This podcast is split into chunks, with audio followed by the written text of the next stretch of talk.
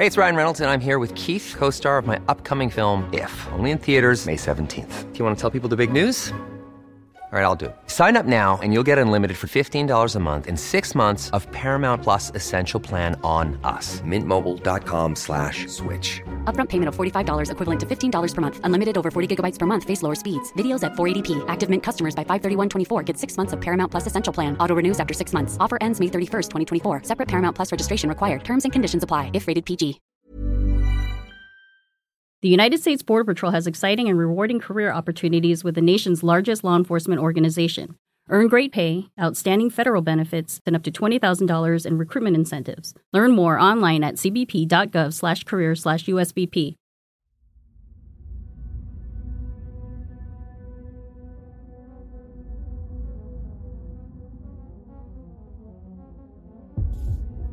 بله وقتی داشتم اسما رو می نوشتم دیدمش و اونها به وکیلام دادنش. وکیلام هم اونا رو به لس آنجلس تحویل دادن. اسمشون فیلیپ آرنولد و جیم تیپر بود. اونا واقعا خالصانه دارن کار می‌کنن. من می‌تونم همه عمرمو تو زندان بگذرونم ولی مردم همیشه سوال احمقانه ازم می‌پرسن. مثلا اینکه تو جان لیلی رو میشناختی یا اینکه تو درباره بچه ها مینوشتی یا حتی آدم ها رو قربانی می‌کردی. اصلا اسلحه اتوماتیک هم داشتی یا نه؟ اینا دقیقا اون چیزایی که مردم بهش علاقه دارن. افیای ازش می‌پرسه به خاطر همینه که تو باید قبل از رفتنت اینا رو کامل بکنی. تو جواب بهشون میگه شما هم اون چیزی که من می‌دونم رو می‌دونید. اینکه مردم به دنبال یه موضوع عاطفی و دراماتیکن. هیچ کس نمی‌خواد یه جا بشینه و به من اجازه بده روبروی دوربین بشینم و بیانیم و براشون بخونم تا بهشون ثابت بکنم واقعیت چیه. اینا آخرین جمله های ضبط شده دیوید کروشه که در حال صحبت کردن با باسپورس اف بی درست چند روز قبل از آتش سوزی محبتی که خودش و همراهاش تو اونجا زندگی می‌کردن. این حرفها تو لحظه ای زده میشه که بعضیا هنوز امید داشتن که میشه برای وضعیت ویکو یه راه حل صلحآمیز پیدا کرد. اما هیچ وقت اینطوری نشد. در جریان حمله مرگبار AFT و 51 روز محاصره با FBI کرش تو سطح بین المللی دچار رسوایی میشه. این اتفاق میشه مرگبارترین رویارویی با FBI تو طول تاریخ آمریکا. و نتیجهش میشه مرگ چهار نفر از ماموران فدرال و بیشتر از هفتاد نفر از افراد فرقه داوودیه. از جمله خود کرش و 25 کودک دیگه. که نصف اونا هم مال خود کرش بود wonder working power in the precious. Incredible as they seem, are not the results of mass hysteria.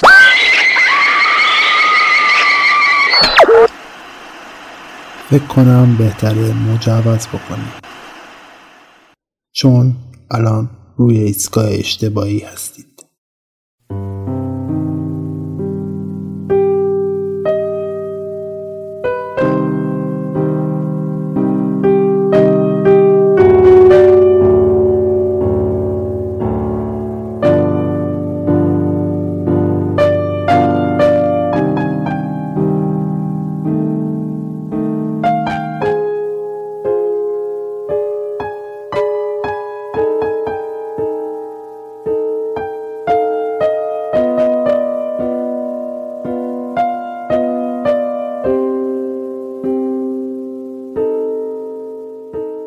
سلام من پوریام و این قسمت جدید رادیو عجایبه اگر قسمت های قبلی رادیو عجایب شنیده باشید می‌دونید من در هر قسمت براتون یک اتفاق یا یک داستان عجیب رو روایت می‌کنم.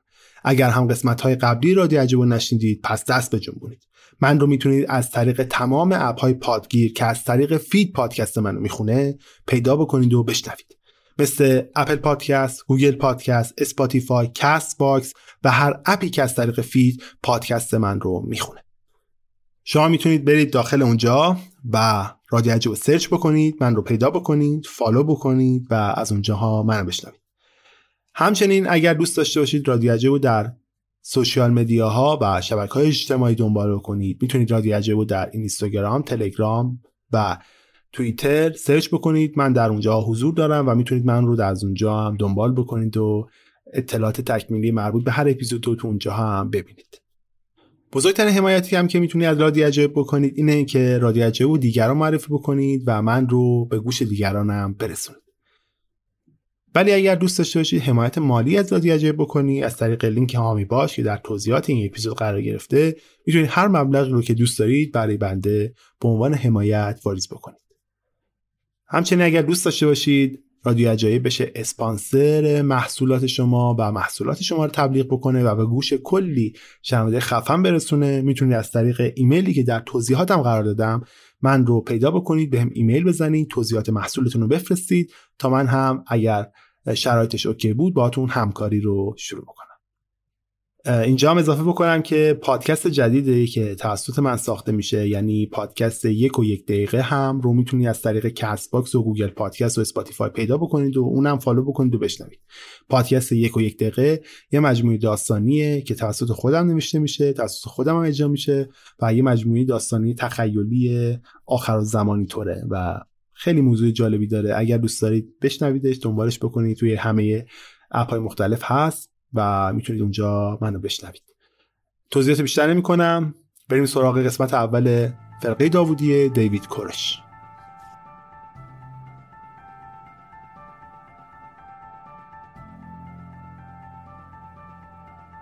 تو تابستان 1993 قبل از حمله 130 نفر دانش آموزای کورش تو یه محله خارج از ویکو زندگی می‌کردن.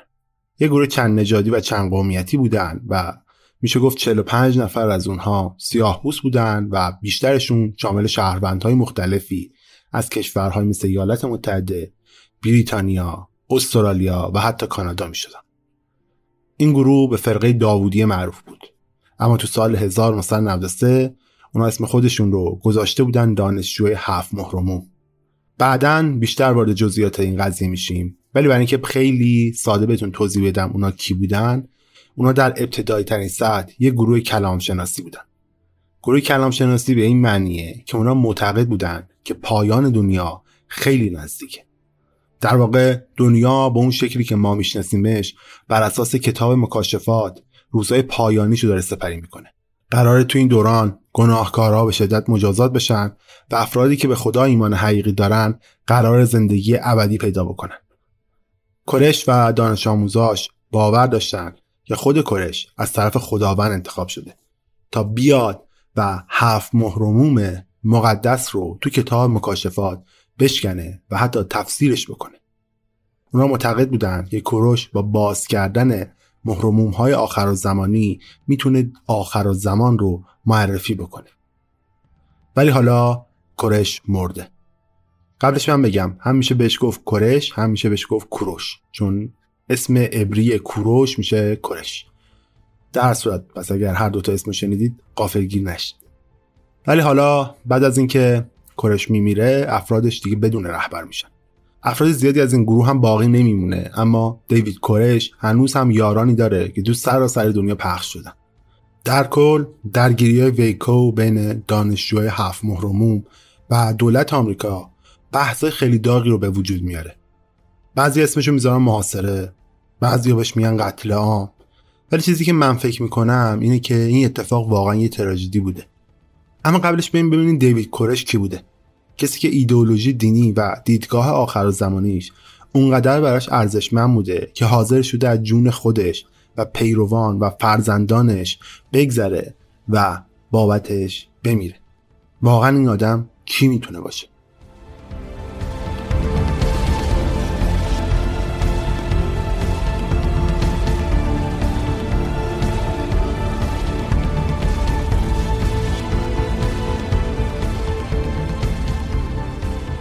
کرش توی 17 آگوست سال 1959 تو هیستون تگزاس به دنیا میاد.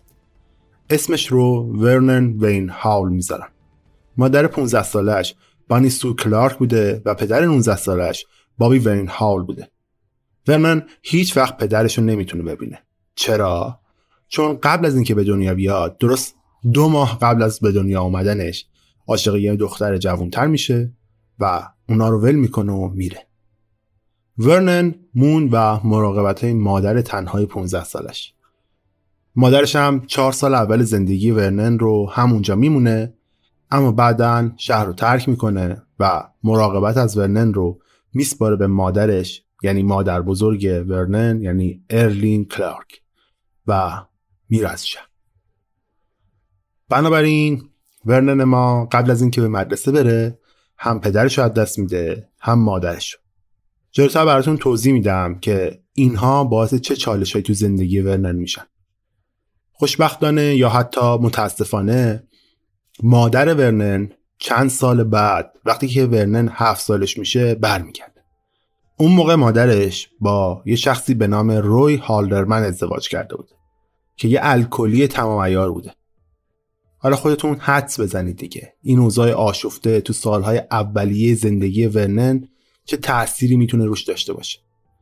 یه محقق به اسم گرگ نشون داده که رهایی و بیتوجهی می‌تونه تاثیرات منفی خیلی بزرگی روی بچه ها بذاره.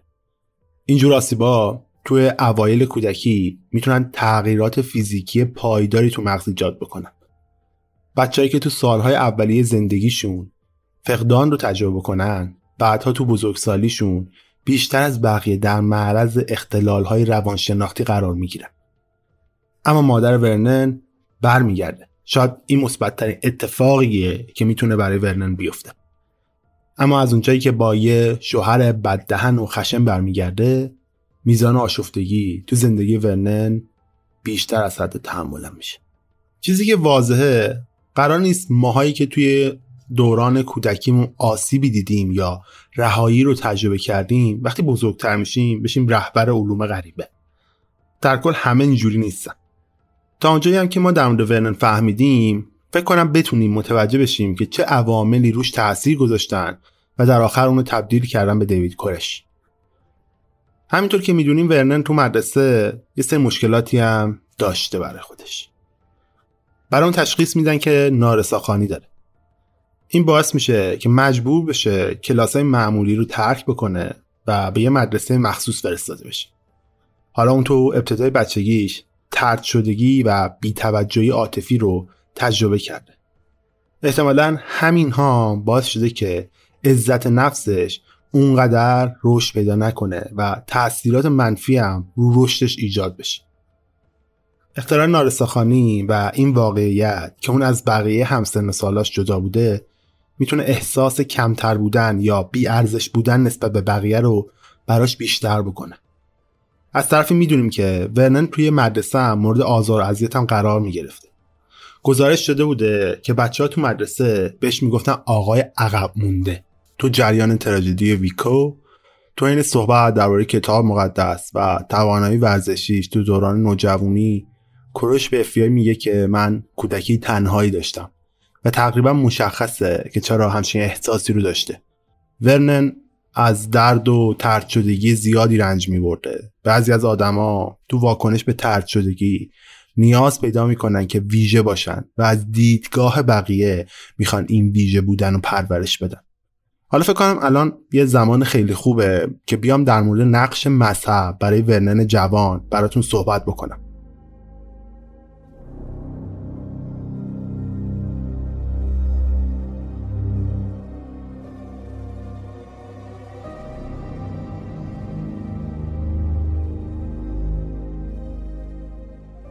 بعد از اینکه ورنن دوباره برمیگرده و تحت مراقبت مادرش و خونه جدیدش تو دالاس قرار می‌گیره میره و به کلیسا ملحق میشه. کلیسای ماجراجویان روز هفتم. کلیسای ماجراجویان روز هفتم در واقع منشش برمیگرده به یه گروه به نام کارگران آسیاب سرچشمه که معروف بودن به ناامیدی بزرگ. تو قرن 18 هم ویلیام میلر که یک کشاورز و رهبر کارگرای آسیا بوده میاد بر اساس ریاضیاتی که از کتاب مقدس دانیال استنباط کرده پایان دنیا رو پیش بینی می‌کنه. میلر تو زمان خودش بیشتر از 100 هزار طرفدار داشته. اون چند تاریخ برای پایان دنیا پیش بینی می‌کنه ولی همه اون روزا میان و میرن و هیچ اتفاقی نمیافته. در نهایت میلر میاد پیشبینی بزرگ خودشو می‌کنه و میگه که تو 22 اکتبر سال 1844 قرار دنیا به پایان برسه. درست غروب روزی که فرداش پیش بینی شده بود آخر زمان قرار اتفاق بیفته پدر میلر میره لباس بلند سفیدی میپوشه و کل شب رو در انتظار آخر زمان رو پشت بوم خونهش سپری می‌کنه. اما وقتی خورشید فرداش طلوع می‌کنه و هیچ اتفاقی نمیفته خیلی ها ناامید میشن. حتی گفته میشه سی نفر از طرفدارای میله سر از آسایشگاه روانی در میارن بابت این اتفاق. بابت همین بهشون میگن ناامیدی بزرگ چون صد هزار نفر در انتظار پایان دنیا نشسته بودن و هیچ اتفاقی نمیفته و سر همین چند نفرم دیوونه میشن ادامه مسیر کارگران آسیا منتهی میشه به افرادی به اسم ماجراجویان روز هفتم که به وسیله الن جی وایت رهبری می شدن. ماجراجویان روز هفتم 28 تا باور بنیادی دارن. اکثرشون هم شبیه به بقیه فرقای پروتستانی انجیلی هن. اما سه تا از اونا باورهای متمایزی هن که نسبت به بقیه فرق دارن. یکی از اونا مشاهده روز سبت یا شبات که به معنی روز هفتم آفرینشه. اونا معتقدن این روز روز شنبه است. باور بعدی هدیه نبوته که در اختیار الن جیوات هم قرار داده شده بوده. اون حدودا 25 میلیون کلمه نوشته که تقریبا 20 هزار رویای نبوی اون رو نشون میده. این متون آموزه های الهی محسوب میشن و در نهایت مکتب حرم. این باور میگه که بعد از اینکه مسیح به عنوان دست راست خدا به زمین میاد میره و شفاعت مردم رو می‌کنه و از خدا می‌خواد تا مردم رو ببخشه. برای همین تو سال 1844 همون سالی که ناامیدی بزرگ اتفاق میفته مسیح میره به دومین پناهگاه آسمانی تو بهشت و اونجا زندگی افرادی رو که بخشیده شده بودن رو ارزیابی می‌کنه تا ببینه اونا آیا شایسته زندگی ابدی هستن یا نه. بعد از اون مسیح به زمین برمیگرده و از آخر و زمان خبر میده. این همون چیزیه که اونا منتظرشن. تا به امروزم تاریخی رو براش مقرر نکردن. ولی مطمئنن که این اتفاق یه روزی میفته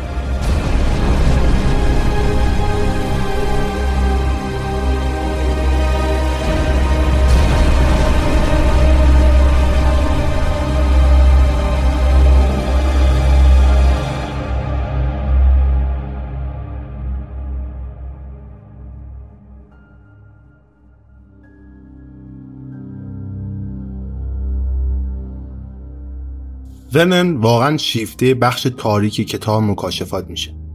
و تمرکز اصلیش هم روی ماجراجویان روز هفتم می‌ذاره. از اونجایی که ورنن مشکل خوندن داشته عبارت های طولانی کتاب مقدس رو می‌تونه بشینه حفظ بکنه. ورنن همچنین برای بچه های مدرسه هم موعظه می‌کنه. و احتمالا همین قضیه بوده که باعث میشه ورنن تو جمع بچه های مدرسه هم جایی نداشته باشه برای خودش. وقتی ورنن تو مدرسه نبود ساعتهای زیادی رو به مطالعه انجیل و دعا کردن اختصاص میده. احتمالا اگر مقداری از وقتش رو روی درسش میذاشت شاید می‌تونست مقطع نهم هم قبول بشه. تو همین زمان بود که ورنن نشونه های مشکلات عصبی و روانشناختی هم از خودش نشون میده. ورنن تو چهارم مارچ سال 1993 به FBI میگه که دیدید گاهی مردم میگن که خدا باهاشون حرف می‌زنه؟ خب منم همین مشکل داشتم.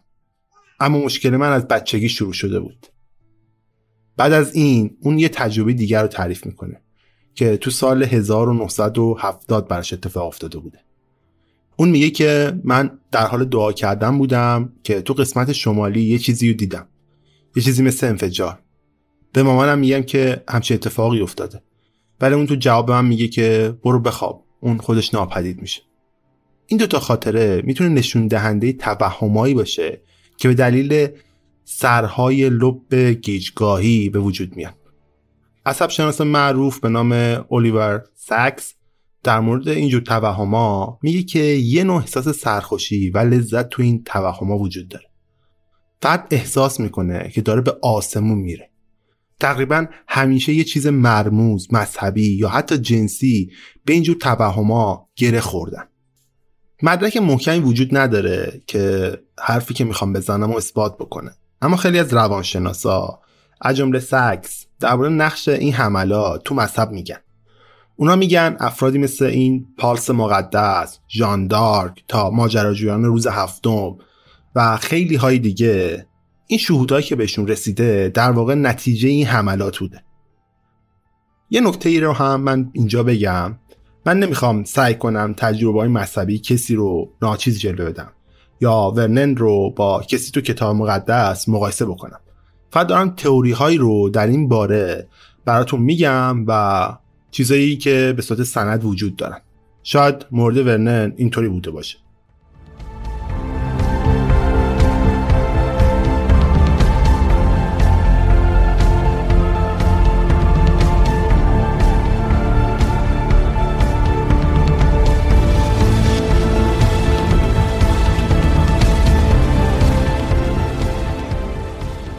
اوایل دهه هفتاد بعد از اینکه ورنن به خاطر قبول نشدنش توی مقطع نهم مدرسه مجبور میشه ترک بکنه شروع می‌کنه به امتحان کردن شغلای مختلف و حتی عجیب. از یه طرف هم بچههایی رو پیدا کرد که بتونه باشه موسیقی کار بکنه. چون ورنن خودش شروع به گیتار زدن کرده بود. تو اون زمان هم چیزی باحالتر از راکن رول نبود. ورنن هم یه گیتاریست با مهارت بود و تو یه گروه کوچیک مقداری از اون توجهی که ورنن دنبالش بود رو بهش می‌دادن چشیدن مزه تحسین و توجه از طریق موسیقی باید برای کسی که کل زندگیش بهش بیتوجهی شده و مورد آزار و اذیت قرار گرفته محض کننده باشه. بیت یه مقدار اول فلشبک بزنیم به قسمت قبلی رادیو عجایب. اگر یادتون باشه گفتم که رائل از اپیزود رائلیان. حتی انقدر موسیقیش خوب بود که تونسته بود تو رادیو پاریس کاراش پخش بشه. بعدتر تو قسمت کلیسای شیطان هم گفتم که آنتون لاوی هم نوازنده خوبی تو پیانو و ارگ بود. تو قسمت خانواده منسون هم گفتم که چارلز منسون به خاطر استعدادش تو موسیقی کم نمونده بود که با یه گروه بزرگ موسیقی راک تو اون زمان همکاری بکنه حتی. حالا رسیدیم به کی؟ ورنن. یا همون دیوید کورش. به نظرتون موسیقی و ارتباطش با این آدما جالب نیست براتون؟ این یه پرانتزی بود که من اینجا باز کردم دوست داشتم بهتون بگم. حالا ورنن شده 18 سالش هنوز تو تگزاس زندگی می‌کنه اولین رابطه جنسیشو تو این دوران با یه فردی به نام لیندا تجربه می‌کنه. نوجوانی که ورنن بعدها با اسم دختر نابالغ ازش یاد می‌کنه. ورنن اون رو زیبا توصیف می‌کنه و به ماموران اف میگه که لیندا بزرگتر از سنش به نظر می‌رسید. با خاطر اعتقادات مذهبی که ورنن داشت از اون رابطه‌ای که بینشون اتفاق میافتاد حل می‌کنه و از لیندا فاصله می‌گیره. لیندا بالاخره ردش رو پیدا می‌کنه بهش زنگ می‌زنه و میگه که من حاملم. ورنن میگه که من با یه حالت وحشت زده ای ادعا می‌کنم که عقیمم. اصلا نمی‌تونم بچه دار بشم. حالا آیا ورنن واقعا عقیم بوده؟ نه اصلا عقیم نبوده. انگار که توی یه فیلمی شنیده بوده این بهونه رو برای همین ازش استفاده می‌کنه. اما در واقع ورنن هیچ مسئولیت پذیری پدرانه ای نداشته. لیندا هم قبلا یه سخت جنین انجام میده و تموم میشه قضیه یعنی یه جوری به طرز عجیبی این دوتا رابطه عاشقانه با هم شروع می‌کنن. یعنی بعد از اون اتفاق بچه دار شدن لیندا و زنگ زدن به ورنن و بهونه آوردن عقیم بودن و این حرفا آخر رابطه عاشقانهشون شروع میشه و یه مدت با هم زندگی می‌کنن. ورنان میگه که من تو خونه پدر لیندا زندگی می‌کردم و با رابطه های جنسیمونم شب و روز رو سر می‌کردیم. منتها بدون استفاده از کاندوم. اونم به نظرتون به چه دلیل؟ بله مذهبی بوده این دلیل. این داستان مثال خوبیه از اینکه چطور ورنن بخشی از کتاب مقدس رو انتخاب می‌کرده و می‌خواسته دنبال روی اونا باشه. ورنان تصمیم گرفته که سکس خارج از ازدواج مانعی نداره اما روش های پیشگیری مانع. و خلاف کتاب مقدسم.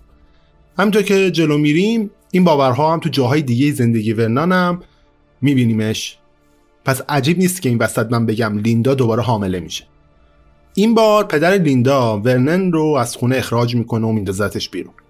ورنن هم آسی شده بوده. نمی‌تونسته بفهمه چرا خوابیدن با لیندا برای پدر مشکلی نداره ولی وقتی حامله شده باید از خونه بره بیرون. لیندا این بار ولی بچه رو نگه میداره. اما پدرش می‌خواد که ونن دیگه نباید تو زندگی نوش باشه و لیندا هم باید خودش زندگی خودش رو ببره جلو. برای یه مرد جوانی مثل ورنن داشتن اون زن زیبا تو زندگیش مثل یه رویا بود که به حقیقت پیوسته بود. اما حضور لیندا و امید برای داشتن خانوادم سر همین قضیه از بین میره و این می‌تونه برای هر کسی سخت باشه. اما عزت نفس شکننده ورنن می‌تونست با همین اتفاق کاملا ویران بشه. واکنش ورنن به این اتفاق چی می‌تونه باشه به نظرتون؟ درست. اون میره تو مذهب عمیقتر و عمیقتر میشه. تو ماشینش شروع می‌کنه زندگی کردن. تمام مدت هم دعا می‌کرده و با هر واعظی تو شهر که گوش شنوایی داشته شروع می‌کنه حرف زدن. ونن یه مقدار که میگذره میگه که من تو کتاب مقدس یه چیزی به اسم روح مقدس زنانه رو کشف کردم. که توجهش هم به شدت جلب می‌کنه این اتفاق. این ایده رو برای کلیسا مطرح می‌کنه. مادر ورنن یعنی بانی میاد توضیح میده که ورنن در واقع شکلی از سینه های بزرگ یه زن که تو کتاب مکاشفه و پیدایش اومده رو به تصویر می‌کشه. ولی طرحش خیلی خوب پیش نمیره. مردم از اینکه ورنن علیه باورهای دینیشون به اونا فشار می آورد خوششون نمیومد ازش. می‌گفتن آقا این آدم دیوانه است. از اون بدتر. ورنن به دختر کشیش هم علاقه من میشه. ورنن برای اینکه علاقهش رو به اون دختر جوون برسونه شروع می‌کنه به دعا کردن. بعدها برای کشیش تعریف می‌کنه که وقتی من داشتم دعا می‌کردم چشامو یه دفعه باز کردم دیدم کتاب مقدس جلومه و یه آیه اومده که نوشته هیچ کدام از اینها از دست نخواهد رفت. هیچ کس از همسرش کم نخواهد آورد. ورنن این رو یه پیامی از طرف خداوند تلقی می‌کنه. اینکه اون باید با اون دختر ازدواج بکنه.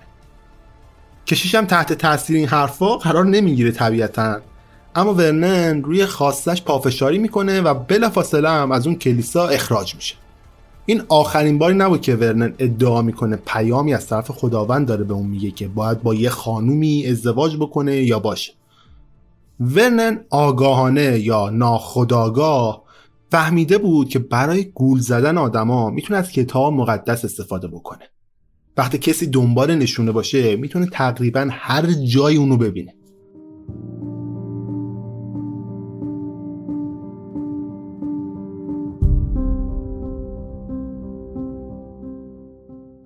بعد از ما آدما ممکنه بعد از این همه درد و قصه بیخیال دین بشیم از دین دست بکشیم.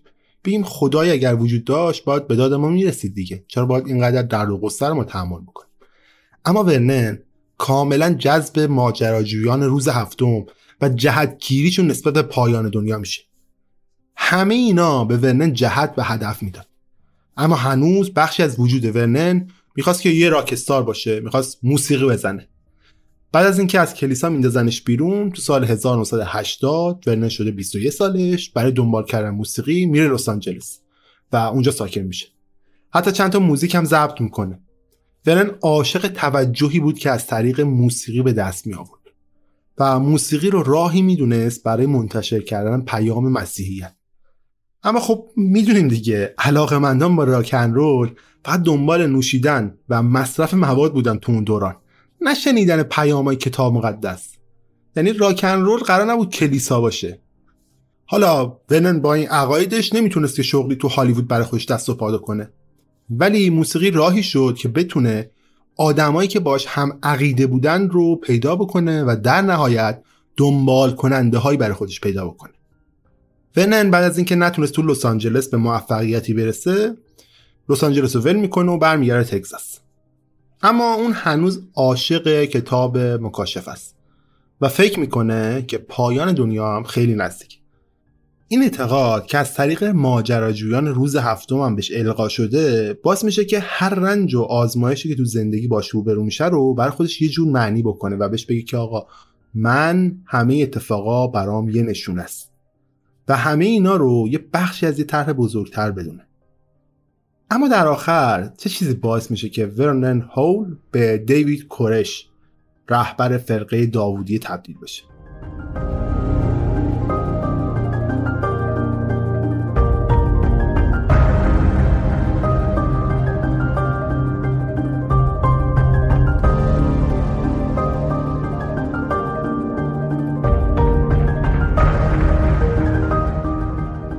تو سال 1981 طرفدار فرضی پایان دنیا از اوایل تا اواخر هزاره اول خیلی زیاد شده بودن. هیچ تاریخی هم به ظاهر قدرتمندتر از تاریخی که هزار سال بعد از مسیح رو رقم بزنه وجود نداره. با آمدن قرن جدید قلمرو مناسبی هم برای تصورات روز قیامت هم به وجود میاد. ورنن بر اساس کتاب مکاشفه می‌دونست که پایان دنیا خیلی نزدیکه. پس باید یه نفرم این وسط وجود داشته باشه که پیام آور خداوند روی زمین باشه. مادر ورنن از وجود زنی که تو نزدیکی ویکوی تگزاس زندگی می‌کنه بهش میگه. تو سال 1981 ورنن 22 ساله تو ماونت کارمل تو دهمالی ویکوی تگزاس شروع به راه اندازی فرقه داوودیه می‌کنه. فرقه داوودیه در واقع شاخه ای از گروه بزرگتر ماجراجویان روز هفتمه. تو سال 1929 تعدادی از مردم از ماجراجویان روز هفتم جدا میشن و تبدیل میشن به ماجراجویان روز هفتم داوودیه. اعتقادات اونا این بوده که فرزندان داوودشاه برای حکومت به فلسطین دوباره به زمین برمیگردن. اونا تو سال 1935 یه مجموعه رو تو مونت کارمل تأسیس می‌کنن. اما تو دهه 60 ماجراجویان روز هفتم دوباره از هم میپاشن. یعنی در اصل ماجراجویان روز هفتم داوودیه. گروه جدیدی که بعدها تو همون مونت کارمل تشکیل میشه اسم خودشون رو نمی‌ذارن ماجراجویان روز هفتم داوودیه بلکه می‌ذارن فرقه داوودیه که از شاخه از همون گروه هم نشد گرفته. این فرقه در ابتدا به وسیله شخصی به نام جورج رودن رهبری میشه.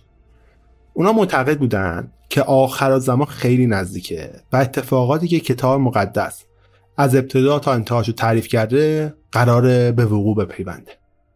اونا به خاطر احتمال زندگی ابدی با مقداری هیجان و مقداری ترس زندگی می‌کردن. چون باور داشتن فقط اونایی که ایمان دارن به زندگی ابدی یا جاویدان دست پیدا می‌کنن. اونا در واقع یه فرقه انجیلی بودن و هدف از جمع شدنشون نجات روحها بود. ولی وقتی جورج رودن مریض میشه همسرش لوئیس رودن ادعا می‌کنه که یه الهاماتی دریافت کرده. الهاماتی درباره یه روح القدس زنانه. حالا وقتی که ورنن فرقه داوودیه رو برای اولین بار تو سال 1981 می‌بینه لوئیس رودن قدرت رو به دست آورده و رهبر گروه. ورنن می‌دید که موعظه های لوئیس رودن 61 ساله در مورد روح القدس زنانه با عقاید خودش توی جهتن ورنن خیلی سریع می‌تونه پیشرفت بکنه توی این گروه و میشه دست راست لوئیس رودن برای جذب طرفدار بیشتر با لوئیس میره به سفر. بعضی فکر می‌کردن که این دوتا هم با هم ازدواج کردن و حتی با هم هم میخوابن. ورنن میگه که من معتقد بودم روح القدسی که رو من میدرخشه کمک می‌کنه که لوئیس هم باردار بشه. اون یه سری نمونه زیادی هم تو کتاب مقدس برای حرفش میاره و نشون میده که بچه های از والدین های مسنم متولد شدن. برای مثال یحیای تعمید دهنده یا یوحنا از پدر 99 ساله و مادر 88 ساله به دنیا آمده بوده.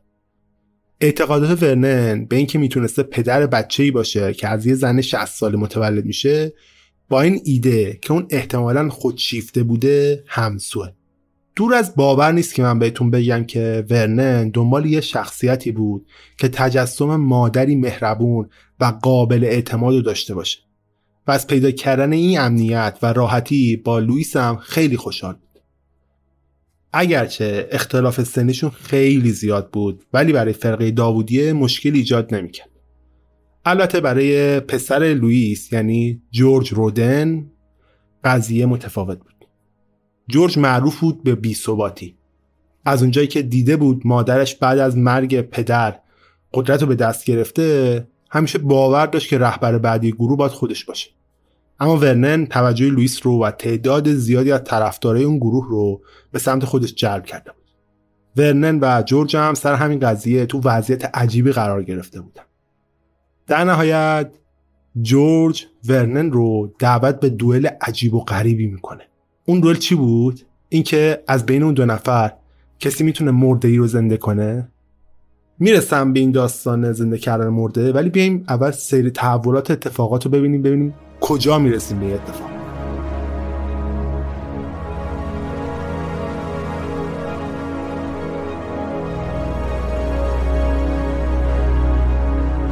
تو سال 1983 لوئیس به ورنن اجازه میده که شروع کنه به موعظه کردن برای گروه.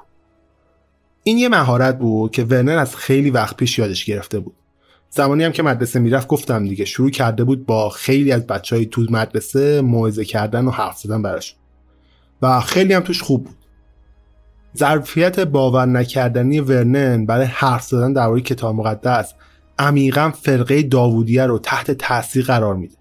یه تاریخدان به اسم مالی مکگری توضیح میده که اعضای فرقه می‌دونستن که ورنن فقط تا مقطع نهم درس خونده. اونا فکر می‌کردن که توانایی این مرد کم سواد تو خوندن و صحبت کردن درباره کتاب مقدس اونم برای ساعتهای طولانی. نشونه اینه که اون واقعا تحت تاثیر روح القدس قرار گرفته. همینطور که ورنن توجه اونا رو به دست می آورد شروع کرد به گرفتن قدرت از لوئیس. حتی ورنن نظرش رو از ایده روح القدس زنانه هم برمیگردونه تا جایی پیش میره که تو سال 1983 ساختمان انتشاراتی گروه رو هم آتیش می‌زنه. یعنی پیامش دیگه نمی‌تونست به صورت گسترده و چاپ و پخشم بشه. تو سال 1984 ورنن عملا ارتباطش رو با لوئیس قطع می‌کنه. اون از لوئیس استفاده کرد تا طرفدارا جذب خودش کنه. مثل یه خودشیفته با مهارت. ونت فهمید که الان زمانیه که می‌تونه لوئیس رو با حداقل پیامدها کنار بذاره تا بتونه با اهداف رو به گسترش شخصی خودش پیش بره. از طرفی جدایش از لوئیس هم دشمنی بیشتری رو با پسرش جورج ایجاد می‌کنه. ونن قدرتش رو تو گروه به روش های مختلفی شروع می‌کنه به آزمایش کردن. حالا می‌خواست قدم های بزرگتری هم سر این قضیه برداره. بر اساس کتاب های علمی این رفتار رفتار افراد خودشیفت است. حرکت بعدی ورنن نشون میده که تو این جامعه تونسته به چه قدرتی برسه. ورنن از فرهنگ مورد توافق گروه فاصله می‌گیره و این نقطه عطفی میشه برای کل مجموعه. هر کسی هم که با این مکتب فکری مخالف بود با از گروه می‌رفت بیرون. هیچ مخالفتی مورد قبول نبود. حالا ورنن چی کار می‌کنه؟ ورنن هول 24 ساله اعلام می‌کنه که خدا بهش گفته که باید با ریچل جونز 14 ساله ازدواج بکنه. 14 سال درست زیر سن قانونی برای ازدواج. اونم بدون اجازه پدر و مادر تو تگزاسه. اما ریچل و پدر و مادر و خواهر کوچکترش همگی از همراهان ورنن بودن. مثل خیلی از طرفدارای ورنن که بهش ملحق شده بودن اونا هم دیدگاه های مرد سالانه ای داشتن. اما ورنن بیشتر از قدرت مردانش به خودش متکی بود. پدر و مادر ریچل به ورنن و پیامش باور داشتن. ورنن خیلی خوب می‌دونست که باید چجوری یه خبر رو منتقل بکنه.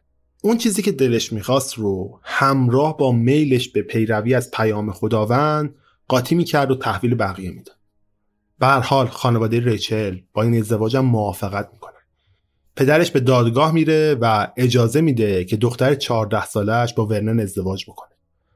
برای افرادی که بیرون از ماجران سخته که بفهمیم چرا پدر و مادر ریچل حاضر میشن که این بچه 14 ساله با یه مرد 24 ساله ازدواج بکنه. اما گفتم دیگه ورنن افرادش رو برای همچین چیزهایی تربیت کرده بود. ورنن اعتماد رو تو مردم شکل داده بود. بعد اونو به چیزی بزرگتر از قانون و حتی مرزهای اخلاقی خودشون تبدیل کرده بود اونا به ورنن ایمان داشتن و این تازه اول شکاره و قرار جلوتر اتفاقات عجیب و غریب دیگه ای رو هم بشنوید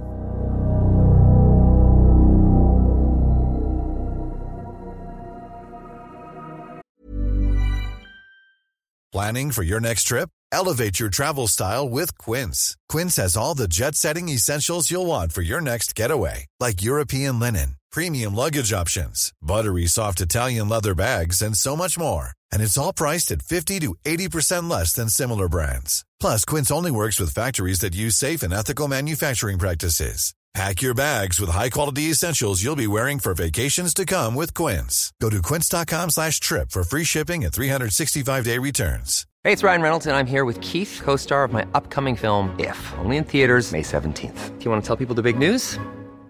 All right, I'll do it. Sign up now and you'll get unlimited for $15 a month in six months of Paramount Plus Essential Plan on us. Mintmobile.com slash switch. Upfront payment of $45 equivalent to $15 per month. Unlimited over 40 gigabytes per month. Face lower speeds. Videos at 480p. Active Mint customers by 531.24 get six months of Paramount Plus Essential Plan. Auto renews after six months. Offer ends May 31st, 2024. Separate Paramount Plus registration required. Terms and conditions apply if rated PG.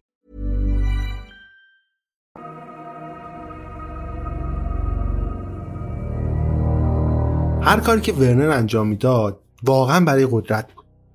گفتم رابطه‌ای که بین ورنن و لوئیس بود احتمالا حداقل یه عنصر مادرانه توش وجود داشت. ولی با توضیحاتی که الان دادم به نظر می‌رسه ورنن بیشتر دنبال قدرت لوئیس بود. چرا؟ چون می‌خواست باهاش بچه های مثل ریچل رو شکار بکنه.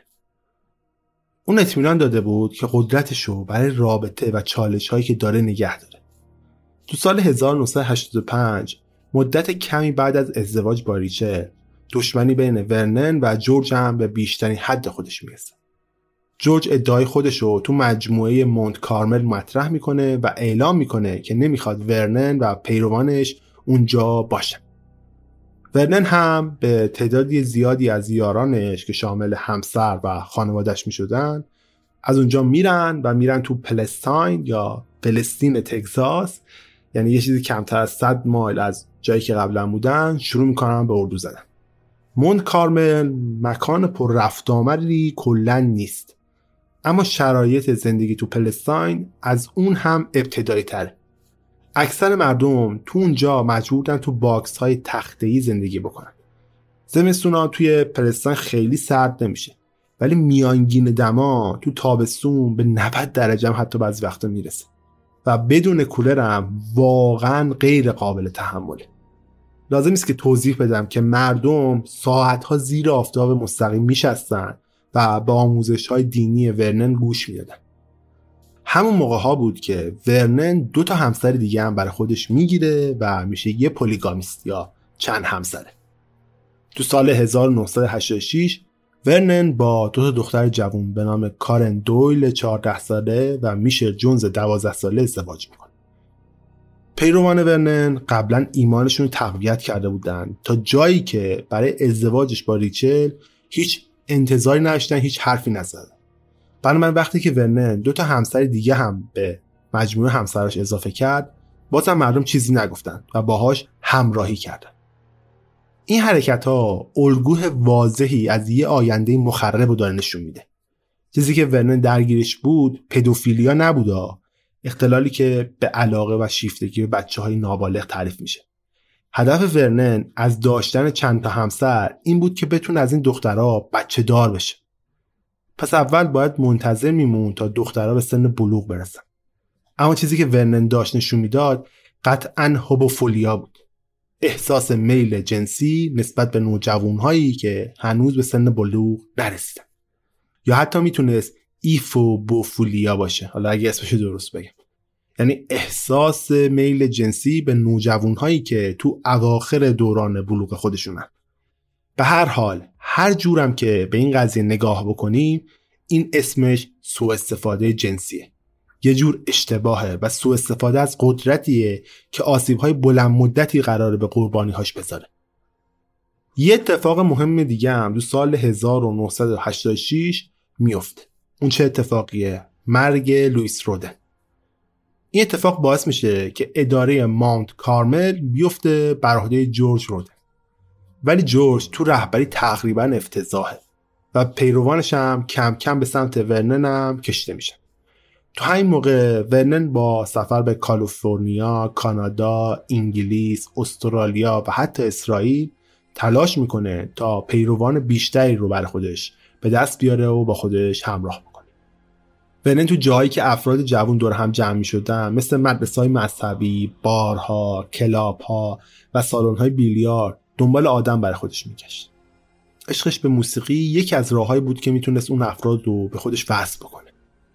به همین دلیل هم خیلی از پیروانش موزیسین بودن. ورنن خیلی ساده حرف می‌زد تا این آدما بتونن حرفش رو بفهمن. کلا ورنن می‌دونست با هر کسی باید چجوری حرف بزنه که اون ارتباط شکل بگیره. این مهارتیه که به طور طبیعی تو افرادی که دچار اختلال خودشیفتگی هستن وجود داره. تعدادی از افراد و خانواده های پیرو این رهبر کاریزماتیک اهل تگزاس بودن. تو سال 1987 اکثر اعضای فرقه داوودیه از پیروان ورنن بودن. اونا می‌دونستن که جامعه مونت کارمل تحلیل رفته و امید داشتن روزی بتونن به همون جا که در واقع خونهشون بوده برگردن. تو سال 1987 ورنان شده 28 سالش و این بار سه تا زن جوون دیگه هم برای خودش می‌گیره. رابین باندرز 17 ساله، نیکول جنت 16 ساله و دیانا اوکیموتوی 20 ساله. تو اون موقع ورنان 6 تا همسر خودش داره. ممکنه اینطوری به نظر برسه که سن زنها داشت به مرور بیشتر می‌شد. ولی بعدا ورنان با یه دختر 11 ساله دیگه هم ازدواج می‌کنه. میل ورنان به دخترهای جوون تعدادی از پیروانش رو معذب می‌کنه. طوری که بعضی از اونا اونجا رو ترک می‌کنن. ولی بازم اکثریت باقی میمونن. دیوید تیبودو یه درامر بوده که بعد از سفر ورنان به لس آنجلس جز پیروان اون میشه. همیشه از این رفتار رهبرش هم ناراحت بود. تیبودو تو کتابش اشاره می‌کنه که ورنان نه تنها از دخترای جوان خوشش میومد بلکه خدا هم بهش گفته بود که باید با زیباترین هاشون هم ازدواج می‌کنه. وقتی از ورنان سوال میشه میگه که خداوند برای من بچه های زیبا می‌خواسته. ورنن مصمم میشه که بچه هایی داشته باشه تا وقتی که کافرها تو پایان دنیا کشته شدن بتونن با همدیگه حکمرانی بکنن. از اون طرف جورج تو ماونت کارمل نگرانی خودشو داره. جایی که ساکنینش تقریبا به صفر رسیده بودن جورج تصمیم می‌گیره کاری کنه تا ورنان رو کلاهبردار به نظر برسونه. و به همه نشون بده که خودش رهبر بر حق فرقه داوودی است. برای همین تو سال 1987 جورج میره قبرستون و میره سراغ یه قبر. قبر یه زن 84 ساله که 20 سال پیش مرده بوده. جورج استخونهای اون زن بخت برگشته رو توی یه صندوقچه میریزه و ورنن رو خبر می‌کنه که بیا و با همدیگه یه دوئل عجیب و غریب بکنیم. دوئل چی بوده؟ قرار بوده ببینن کدوم یکی از اونا می‌تونه زندگی رو دوباره به این زن 84 ساله که 20 سال پیشم مرده برگرد. هر چقدر ورنن خطا داشت که به گفته خودشم زیاد بوده ولی اونقدری قدرت داشت که این رو یه موقعیت برای کنار زدن جورج بدونه. ورنن میره پیش مسئولان محلی و گزارش میده که جورج از یه جسد داره سوء استفاده می‌کنه. اما زمین توی تگزاس واقعا یه چیز مقدسه و پلیس هم نمی‌تونست طبق گفته رقیب جورج بره سراغ اون و بدون مدرک شروع بکنه به تحقیق کردن. در نهایت تو سوم نوامبر سال 1987 ورنن و هفت نفر از پیروانش خودشون رو مجهز می‌کنن و سعی می‌کنن تا پنهونی برن اونجا و یه عکس از صندوقچه بگیرن و برای پلیس ببرن. اونا پنج قبضه اسلحه نیمه اتوماتیک دو تفنگ کمری و نزدیک به 400 فشنگ همراه خودشون داشتن. چیزی که در نهایت اتفاق میفته درگیری مسلحانه است و در نهایت شکایت. جورج هم اون زمان مجهز بوده به اسلحه کمری یوزی. اما تو درگیری که اتفاق میفته به وسیله پیروان دیوید کرش زخمی میشه و بستری میشه. ورنن و همراهانش متهم به تلاش برای قتل میشن. همراهان ورنن بعد از دو هفته دادگاهی شدن تبرئه میشن. در واقع پرونده ورنن با یه محاکمه غلط به پایان می‌رسه. چهارو میزن ورنن یعنی رابین باندرز میگه که من توی دادگاه دیدم که ورنن گریه می‌کنه. همین قلب منو به درد می آورد این باعث می‌شد بیشتر به ورنن احساس نزدیکی کنه. ورنن تنها مردی بود که باندرز تا اون زمان گریهش رو دیده بود. به عنوان کسی که بیرون قصه هست میشه دید که ورنن چقدر فریب کار بوده. اما پیروان ورنن رفتارهای عاطفیشو به عنوان نشونه ای از انسانیتش می‌دیدن چند ماه بعد جورج به خاطر اتهام به تلاش برای قتل دستگیر میشه کلا ورق برمیگرده ها. در نتیجه بدون اینکه کسی بالا سر مونت کارمل باشه مجموعه با مشکلات مالی روبرو میشه. تو سال 1988 ورنن پولش رو جمع می‌کنه تا مالیات زمینی که رسما تصاحبش کرده بود و پرداخت بکنه. زندگی جورج هم بعد از این اتفاق توی سراشیبی تندم میفته اون تونست کاری کنه که دو سال رو بیرون از زندان سپری بکنه.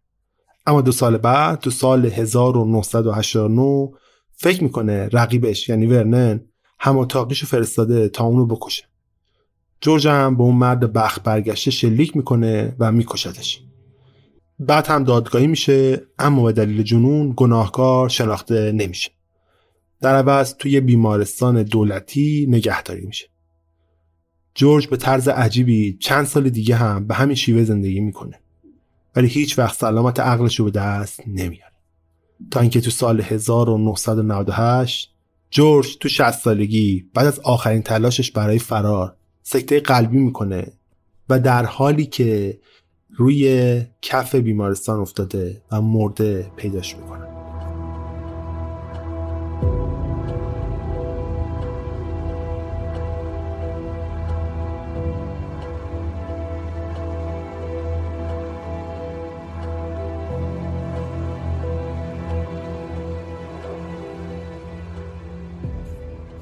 زمانی که ورنن مونت کارمل رو پس می‌گیره اسمش رو قانونا به دیوید کورش تغییر میده. ما از اینجای داستان به اون میگیم دیوید کورش و از این اسم استفاده می‌کنیم. اسم جدیدش الهام گرفته از پادشاهی به اسم دیویده و کورش هم ورژن عبری اسم پادشاه ایرانی یعنی کوروش خودمونه. جالبه که اسم یه پادشاه براش هم کافی نبوده و اسم دو تا پادشاه هم استفاده کرده برای خودش. کورش تو سال 1989 یه افشاگری مهم و نگران کننده داشت که خودش بهش میگه روشنایی جدید. اون میگه که به طور غیر قابل بازگشتی ساختار فرقه داوودیه بعد از اون تایم تغییر می‌کنه. توی 5 آگوست سال 1989 دیوید کورش تو پومونای کالیفرنیا ساکن بوده و اونجا زندگی می‌کرده. کورش میگه که من یه پیام نورانی دریافت کردم. پیامی که انگار همون لحظه یهویی بهش الهام می‌شده بوده. تو اون لحظه گویا تنها نبوده. مارک برو یکی از یارهای استرالیاییش و همسرش یعنی الیزابت که اونجا بودن می‌گفتن که کروش توری سرش رو تکون می‌داده که انگارکی یه پیامی از طرف خدا داره بهش داده میشه و اونم داره گوش میده. بعدش کروش گفت که من باید 140 تا همسر برای خودم در نظر بگیرم. و گفت که اون می‌تونه در صورت نیاز هر کدوم از زنهایی که تو گروه هستن رو انتخاب کنه. چون باید برای حکرانی تو بهش تا جایی که ممکنه بچه داشته باشه.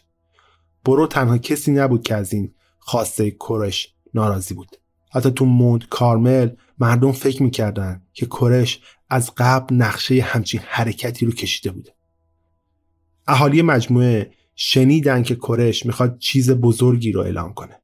اونا می‌تونستن حدس بزنن که ماجرا از چه قراره. برو میگه که بعد از اعلامیه کرش اومد سراغش و دستش رو بنداخت پشت گردنش و بهش میگه که مارک چه حسی داری وقتی که من قراره با الیزابت باشم؟ مارک تا همونجاش هم کارهای کرش رو زیادی تحمل کرده بود. ولی این حرف صبرش رو رسما لبریز می‌کنه. کرش خواستار صدور فرمان جدید میشه. با این کار تنش زیادی هم تو گروه ایجاد میشه. کرش افرادی که همسرانشون رو در اختیار نمیذاشتن تنبیه میگن اون زنها و مردا رو از هم جدا می‌کنه و فقط موقع خوندن کتاب مقدس و درست زیر نظر خود کرش کنار هم قرار می‌گیرن. کرش یه بار از یه زنی می‌خواد که دامنش بالا بزنه و لباس زیرش رو نشون بده. بعد از مردها می‌خواد که اگر احساس تحریک شدگی می‌کنن بگن. همه مردا دستشون رو بلند می‌کنن. کرش میگه که به طور غیر قابل کنترلی مردها می‌خوان که با زنها سکس داشته باشن. پس به خاطر همینه که باید از هم جدا نگهشون داره. جدا کردن زوجها یه فایده دیگه هم داشت. این کار مردم رو تنها می‌کرد. زن و شوهر نمی‌تونستن شبا تا دیر وقت با هم حرف بزنن. دیگه نمی‌تونستن درباره شک ها و تردیدهاشون نسبت به آموزش های کرش حرف بزنن.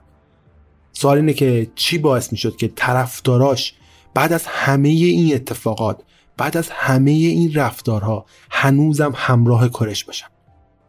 تا حد زیادی این قضیه برمیگرده به استدلال غلط آدما.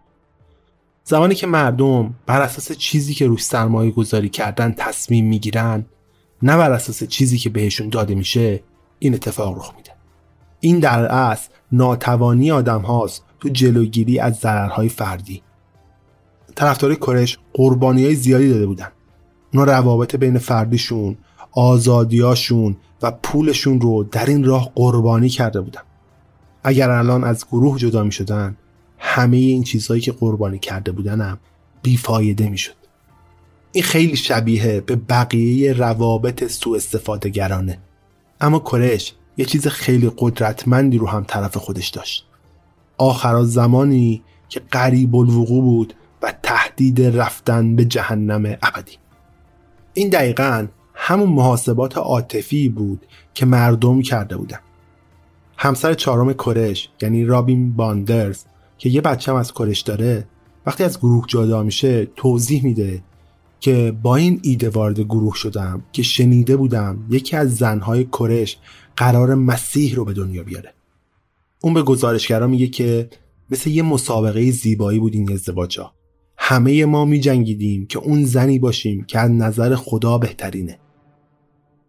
میگه که من هیچ وقت دوست نداشتم که کرش رو با بقیه زنها تقسیم بکنم. و میگه بعدها وقتی می‌خواستم یه بچه داشته باشم یا در اصل یه پسر داشته باشم همون زمانها هم یه مقدار خودم بزرگتر شدم و متوجه شدم که چقدر همه اینها مسخره است. میگه که در نهایت وقتی که دیدم کارش با مادر خودم هم بستر شد مثل یه تیر خلاص عمل کرد این اتفاق برام بعد از این اتفاق اون دست بچهشو یا پسرشو می‌گیره و کرش رو ترک می‌کنه و از اونجا میره. تا برای به دست آوردن قانونی پسرش مجبور میشه تو دادگاه با کرش بجنگه. خوشبختانه اون تو دادگاه برنده میشه. اما بعد از اینکه دادگاه تموم میشه و دادگاه خارج میشه میگه که احساس می‌کردم که حال کرش رو هیچ وقت انقدر بد ندیده بودم. اون میگه که کاملا تغییر کرده بود حتی میگه که اون خیلی متواضع و خوش اخلاق شده بود.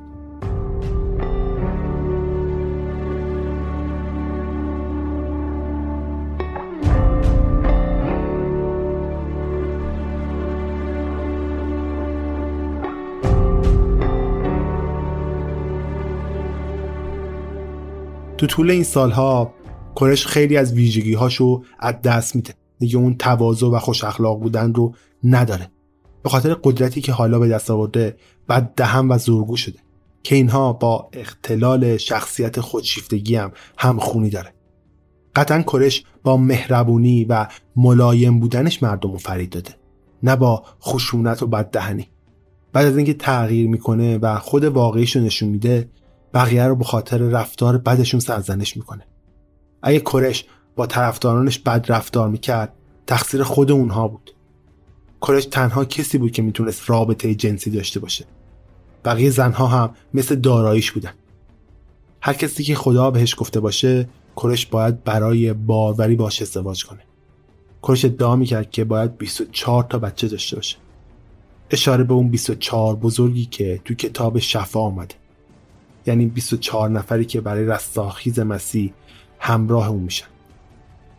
کسایی که باید تو آخرین روزهای دنیا تو سرزمین اسرائیل هم حکمرانی بکنن. و این در واقع یه جور افتخاره که کورش به بقیه زنها داده که این بچه ها رو به دنیا بیارن. نیویورک تایمز گزارش کرده بود که به دخترهای جوونی که در حدود 11 سال داشتن یه ستاره پلاستیکی داده می‌شد که نشون می‌داد که اونها نور کافی رو دارن و آماده برقراری رابطه جنسی با رهبر گروه هم هستن. مجرد موندن درخواستی بود که از مردهای گروه می‌شد. ولی درخواست مهمتر این بود که از زنها و دخترها می‌خواستند که با کرش رابطه جنسی داشته باشن.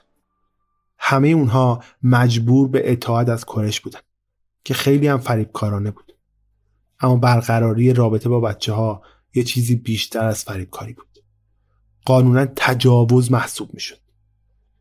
هیچ کسی از پیام نوری جدید خوشحال نبود و کرش تعدادی از طرفداراش رو از دست داده بود. اما کرش یه راه هوشمندانه برای ارائه قانون جدید خودش پیدا کرده بود. اون توضیح می‌داد که در کنار به دنیا آوردن بچه ها که قرارم هست جز 24 همراه باشن داره طرفدارهاشو از یه گناه خیلی بزرگ دور می‌کنه. یعنی برقراری رابطه جنسی. اون این بار مسئولیت قرار بود به جای اونو به دوش بگیره. طرفدارای تند و تیز کرش باور کرده بودن که هر چقدر رفتار رهبرشون درد سرسازه ولی اونم واقعا مجبوره که به دستورات خداوند عمل بکنه. کشم وانمود می‌کرد که این اختلاف سنهای زیاد بین خودش و تعداد زیادی از همراهاش ناراحت کننده است و مجبوره اون چیزی که خدا ازش می‌خواد و انجام بده. در واقع کرش این قانون جدید و یه جور از خودگذشتگی جلوه می‌داد. تو سال 1992 یه پدری که عضو فرقه هم نبود سعی کرد که دخترش رو از دست کرش نجات بده. کوری جوئل که 11 ساله بود تو دادگاه شهادت میده که وقتی ده ساله داشته کرش تو یه اتاق تو یکی از های ویکو ازش سوء استفاده جنسی کرده خوشبختانه پدرش تونست دخترش رو از سوء استفاده های آینده هم محفوظ نگه داره و از اون گروه خارج بکنه. کرش برای خودش اختیارات عجیب و غریبی قائل شده بود. اون می‌تونست آبجو بخوره تو اتاقش کولر داشته باشه می‌تونست گوشت بخوره در حالی که بقیه اعضای گروه گیاهخوار بودن.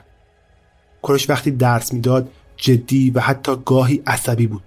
تیوی دو و بقیه می‌گفتن که کروش هم مثل خیلی دیگه بود. با همدیگه به شهر می‌رفتن و دوروبر بارها میچرخیدن و با مردم حرف می‌زدن. اگر میدن کسی علاقه منده شروع می‌کردن به آموزش دادنش. گروه هم تو شهر بودن که از کرش متنفر بودن. اما اون راه ساده برای خل سلاح اونا داشت. برخلاف تعداد زیادی از رهبرهای فرقه که از متون مذهبی سنتی منحرف می شدن کرش صد درصد روی تفسیر کتاب مقدس متمرکز شده بود. از بینش و پیش بینیهاش برای باز کردن اسرار کتاب استفاده می کرد یا حداقل این چیزی بود که خودش توضیح میده. کرش اون قسمتی از انجیل رو که با دیدگاه خودش متفاوت بود نادیده می‌گیره. یه اختلالی هست مربوط به سر لوب گیجگاهی که احتمالا هم کرش بهش مبتلا بوده. علائم این سندروم حالا چیه؟ میگن که آدمایی که مبتلان به این سندروم زیاد حرف می‌زنن زیاد می‌نویسن. میل زیاد جنسی دارن یا حتی برعکس عدم میل جنسی دارن که گویا بیشتر مواقع باعث عدم میل جنسی میشه. زیاد روی مذهب و اخلاقیات تمرکز می‌کنن. به طور کلی زندگی روانی تشدید شونده ای دارن. این علائم تو طول زمان به مرورم زیاد و زیادتر میشه. کرش قطعا خیلی از این علائم داشته. اون معروف بوده به اینکه تونسته 19 ساعت پیوسته سخنرانی بکنه. یه زمانی نگران خودارضایی بیش از حدش بوده که در نهایت به برقراری ارتباط جنسی با تعداد زیادی زن که ما اسمشون رو می‌ذاریم همسر ختم میشه. اون همینطور خیلی درگیر مذهب بوده. طوری که زندگیشو بر اساس ادراکات و عواطفش تو این زمینه پیش برده. الیور ساکس یه جایی نوشته که این مدل توهمای سرگونه شباهت های قابل توجهی به توهمای روان پریشانه دارن. اگرچه بیماری های سریع ممکنه هیچ پیشینه روانپزشکی نداشته باشن ولی فقط یه شخص قوی و شکاک می‌تونه در برابر این توهما مقاومت کنه.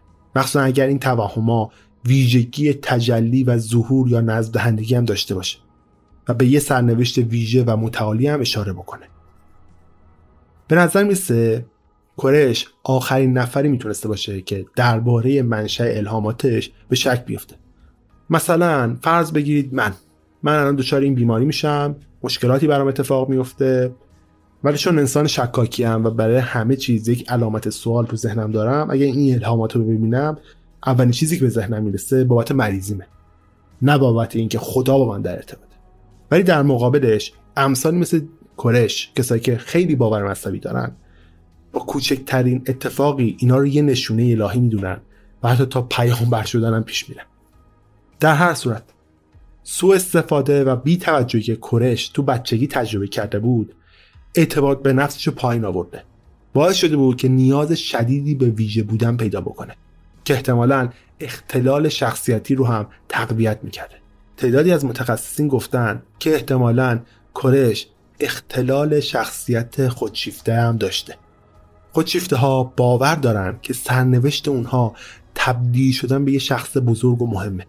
اگر کرش از اختلال خودشیفتگی رنج می برده هم یه حس ویژه بودن رو تقویت می‌کرده. حالا در نظر بگیرید کرش دچار اختلال خودشیفتگیه کسی که قراره یه شخص بزرگ و مهم بشه.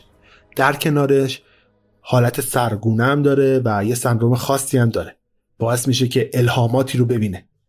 این دوتا عملا مثل یک کاتالیزور عمل می‌کنن. به علاوه خودشیفته ها متخصص کنترل و تاثیرگذاری روی بقیه کرش ممکنه توهم داشته باشه ها. اما از طرفی فهمیده بود که می‌تونه پیامهایی رو از طرف خدا جلب کنه و نیازهاش از طریق این پیامها برآورده بکنه. دیدیم که کارش چطوری با این کار ارتباطش رو با زنها مدیریت می‌کنه. با وجود این تشخیص ها اگر متخصص ها بتونن یه آدمی رو مستقیما بررسی کنن باز هم ممکنه تو ریشه و علت رفتارها با هم موافق نباشن. ما هیچ وقت نمی‌تونیم بفهمیم که تو مغز دیوید کورش چی میگذشته.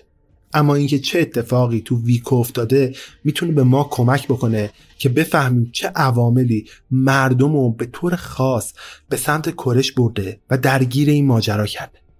اینکه چطور یه بچه ای از دبیرستان اخراج شده بوده. انقدر مهم شده. حتی مردم به خاطرش حاضر شدن جونشون از دست بده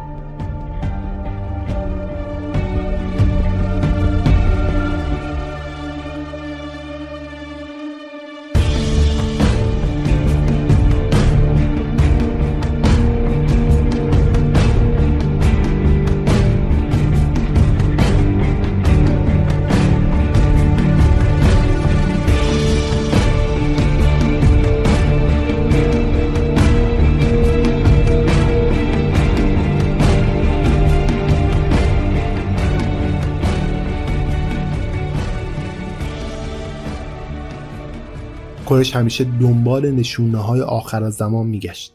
چون طبق باور افرادی که به پایان دنیا اعتقاد دارن این چیزی نیست که بشه ازش فرار کرد. برعکس باید ازش استقبال بکنیم. کرش با ایده نظم نوین جهانی که وسیله شبه نظامی ها و گروه های مسیحی بنیادگرا تو اواخر دهه 1980 و اوایل دهه 1990 مورد استفاده قرار می گرفت آشنا شده بود. نظم نوین جهانی. ایده که میگه نخبه های جهان می‌خوان حکومت ها و ملت ها رو از بین ببرن و کنترل کل دنیا رو به دست بگیرن. تو قسمت قبلتر قبلتر و قبلتر در مورد نظم نوین جهانی دو تا اپیزود داریم. می‌تونید اونا رو بشنوید. نظم نوین جهانی قرار همه رو تحت حاکمیت استبدادی قرار بده و این اصطلاح کاملا یهودی ستیزان است. کرش اول اینطوری فکر می‌کرد که خودش و بقیه فرقه داوودیه باید به اسرائیل برن و برای دفاع از اسرائیل علیه ملتهای متحد بجنگن. اما همه این ایده ها تو سال 1991 وقتی که آمریکا برای جنگ به خلیج رفت تغییر کرد. کرش به این باور رسید که آمریکا همون بابله که تو کتاب مقدس هم بهش اشاره شده و مطمئن شد که باید تو تگزاس بمونه. اینجا بود که فرقه داوودیه خودش رو برای چیزی بزرگتر آماده کرد. اونها غذا، سلاح جنگی، مهمات، گاز پاروپن رو ذخیره می‌کردن. این قضیه بعد از دو سال جدیتر هم میشه. پیشگوهای کرش در مورد نابودی گروهشون زیاد میشه. تو این بین اونها از تجارت اسلحه برای خرید و اضافه کردن تعداد سلاح هم استفاده می‌کردن. اونا خیلی از سلاح ها رو تو نمایش اسلحه میفروختن ولی تعداد خیلی زیادی رو هم برای خودشون نگه میداشتن. تگزاس ایالتیه که تو خیلی از قسمتهاش حمل اسلحه آزاده و کاری که فرقه داوودی داشت انجام می‌داد کاملا قانونی بود. تو دهه 1980 یه حس ضد دولتی تو جمعیت علاقمند به نمایش اسلحه هم به وجود اومده بود. این آدما با مبارزه فرقه داوودیه کاملا موافق بودن. دولت تو زندگی مردم داشت دخالت می‌کرد. اونا می‌خواستن همونطوری که خودشون دلشون می‌خواست زندگی بکنن و بچه هاشون رو همون جور که دلشون می‌خواد بزرگ بکنن. بدون دخالت دولت. کرش اینطوری برداشت کرده بود که دولت داره سعی می‌کنه اسلحه های مردم رو بگیره. به خاطر همین اعلام کرد که طرفدارانش باید برای دفاع از خودشون در برابر حکومت استبدادی مجهز باشن. تو تابستون 1992 یه بسته برای مونت کارمل فرستاده میشه. که معمول پستچی متوجه میشه که داخل بسته اسلحه گرم و غلاف نارنجکه. پستچی فورا محتویات بسته رو به مقامات گزارش میده. قبلا تو مونت کارمل ادعاهایی در مورد کودک آزاری و آزار های جنسی و جسمی وجود داشته اما دولت نتونسته بود هیچ کدوم از این اتهامات رو اثبات بکنه کرش می‌دونست که دنیای خارج رابطه جنسی اونو با دختره که زیر سن قانونی هستن نمیپذیره. به خاطر همین کرش ممنون کرده بود که کسی در مورد این موضوع حرف بزنه. تو ژانویه سال 1993 AFT گفت که مامورهای مخفیشون نزدیک مونت کارمل مستقر هستن و موقعیت رو زیر نظر دارن. تیوی دو بدتا ادعا می‌کنه کرش می‌دونست این همسایه های جدید برای چی اونجا هستن. ولی با همه اینها از اومدن اونها به جلسه های آموزشی کتاب مقدس استقبال می‌کرد. نگرش کرش این بود که شاید این آدم به خاطر شغلشون اومدن اینجا اما پیام های اون ممکنه به گوششون برسه. اطلاعات جدید دولت از فرقه داوودیه در حال بیشتر شدن بود و از پایان عمر فرقه داوودیه خبر می‌داد. کرش از قبل تصورهایی در مورد بیرون اومدن از شعله های آتش رو داشت اما حالا تنها سوال اینه که کی و چطوری قرار این اتفاق بیفته. چیزی که تا اینجا داریم اینه که یه جامعه ستیز رهبر این گروهه و بقیه هم برای همه راه های زندگیشون به اون نگاه می‌کنن و حتی حاضرن براش بمیرن. و اگه اون حرفاشو طوری بگه که انگار خدا گفته پس بقیه هم می‌خوان اون طوری که خدا می‌خواد بمیرن. بنابراین اون می‌تونه تقریبا هر کاری رو که تو این مرحله می‌خواد با اونها انجام بده. تو اپیزود بعدی قرار اتفاقاتی رو بررسی بکنیم که به سرانجام محلکه سال 1993 ختم میشه. حمله AFD به مجموعه مونت کارمل محاصره که به دنبالش اتفاقات خیلی وحشتناکی میفته می‌بینیم که چطور FBI شرایط رو کنترل می‌کنه از جمله بعضی جاهایی که اشتباه عمل کردن. و بررسی می‌کنیم که چرا تعداد زیادی از طرفدارای کرش توی مجموعه موندن و در نهایت جونشون رو تو کشنده ترین حمله که FBI تا به حال تا امروز انجام داده از دست دادن.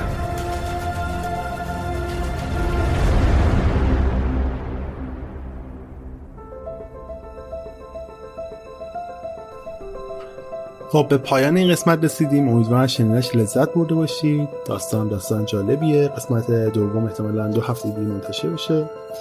و تو قسمت دوم کلی اتفاقات خفنتری رو قرار بشنوید. قسمت اول بیشتر روایت زندگی خود دیوید کورش بود. تو قسمت دوم در مورد اتفاقات و محاصره ویکو قرار صحبت بکنیم. امیدوارم شنیدنش لذت برده باشید. دیگه توضیحات زیادی نمیدم برای آخر اپیزود. ولی قبلش لازمه در مورد این موضوعی صحبت بکنم. میگن بسیار داغ مرگ عزیزان شمرده ایم. ما را کفن کنید که ما نیز مرده ایم. واقعا ملت ایران مثل مرده های متحرکن. ما یه زامبیم که داریم توی مملکت زندگی می‌کنیم. دردها مشکلات اتفاقات بد سختی ها گرونی ها قتل عام آدم ها حق خوری ها دزدی ها ما یک تومار بلندی داریم از سیاهی و سیاه بختی ها آدم هایی رو داریم که بابت این سیاه و سیاهی بختی ها نابود شدن از زندگی نیست شدن. عزیزانی رو از دست دادن. مثل واقعی متروپول. موقعی که دارم اینو ضبط می‌کنم اتفاقات آبادان افتاده. ساختمون هشت طبقه متروپول افتاده. کلی آدم هنوز زیر آوارن هنوز خیلی ها پیدا نشدن خیلی ها پیدا شدن. خانواده هاشون عزا دارن. مثل عزیزی که من از دست دادم. ما نمی‌دونیم کجای این دنیا. حق ما مردم برای زندگی کردن. ما نمی‌دونیم که باید به هدفمون برسیم به خواستمون برسیم کی می‌تونیم چیزی رو داشته باشیم که حقمونه. آزادی رفاه. نمی‌دونیم تا کی باید سکوت کنیم نمی‌دونیم تا کی باید عزاداری کنیم برای از دست داده هامون. ما مردم فقط برای خودمون موندیم واقعیتش. ما فقط خودمون رو داریم و خودمون. نه خدایی هست نه حاکمانی هستن که به فکر ما باشن نه کسی هست که نجاتمون بده. پس بیاین یه فکری بکنیم برای نجات خودمون. بیاین یک روزی رو ببینیم که آره حداقل کمش اگر من نمی‌بینم فرزندانمون آیندگانمون بگن که آره یک روزی مردمانی بودن که اومدن جلوی استبداد وایستادن و خواسته خودشون رو فریاد دادن. کی ما باید تا کی باید اشک بریزیم؟ تا کی باید تو دلمون فوش نفرین بدیم که وای بر حاکمانمون که چه انسانهای رزیلی هستن. ولی امیدوارم این دنیا داره مکافات باشه واقعا. امیدوارم مکافات تمامی اتفاقات برای آدم ها و بازصوبانی هاش بیفته. دوست داشتم آخر یک اپیزود اینجوری تمام بکنم. فکر نکنم خیلی ها دوست داشته باشن اینجوری انتهای هر چیزی رو تمام بکنم دوست دارم همیشه خنده رو لب همه باشه شاد باشن به خواسته هاشون برسن زندگی رو زیبا و رنگی ببینن سیاه نبینن. امیدوارم عمر رادیو عجب انقدر باشه که این لحظه رو بتونیم ببینیم. امیدوارم. نمی‌دونم کجا هستید نمی‌دونم چی کار می‌کنید. امیدوارم حال همتون خوب باشه. سرزنده و خوشحال و لب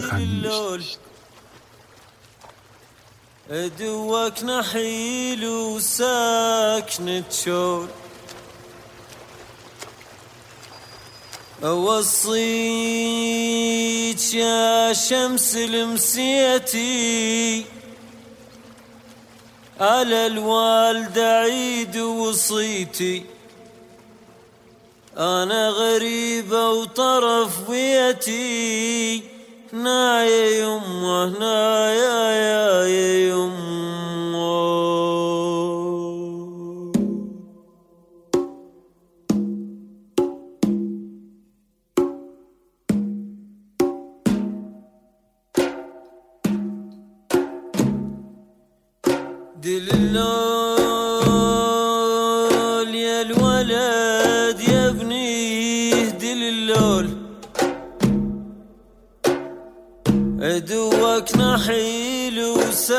وساكن تشول يما بالليل بالليل جستني الحنينة ودموع حيبخن الجيمة.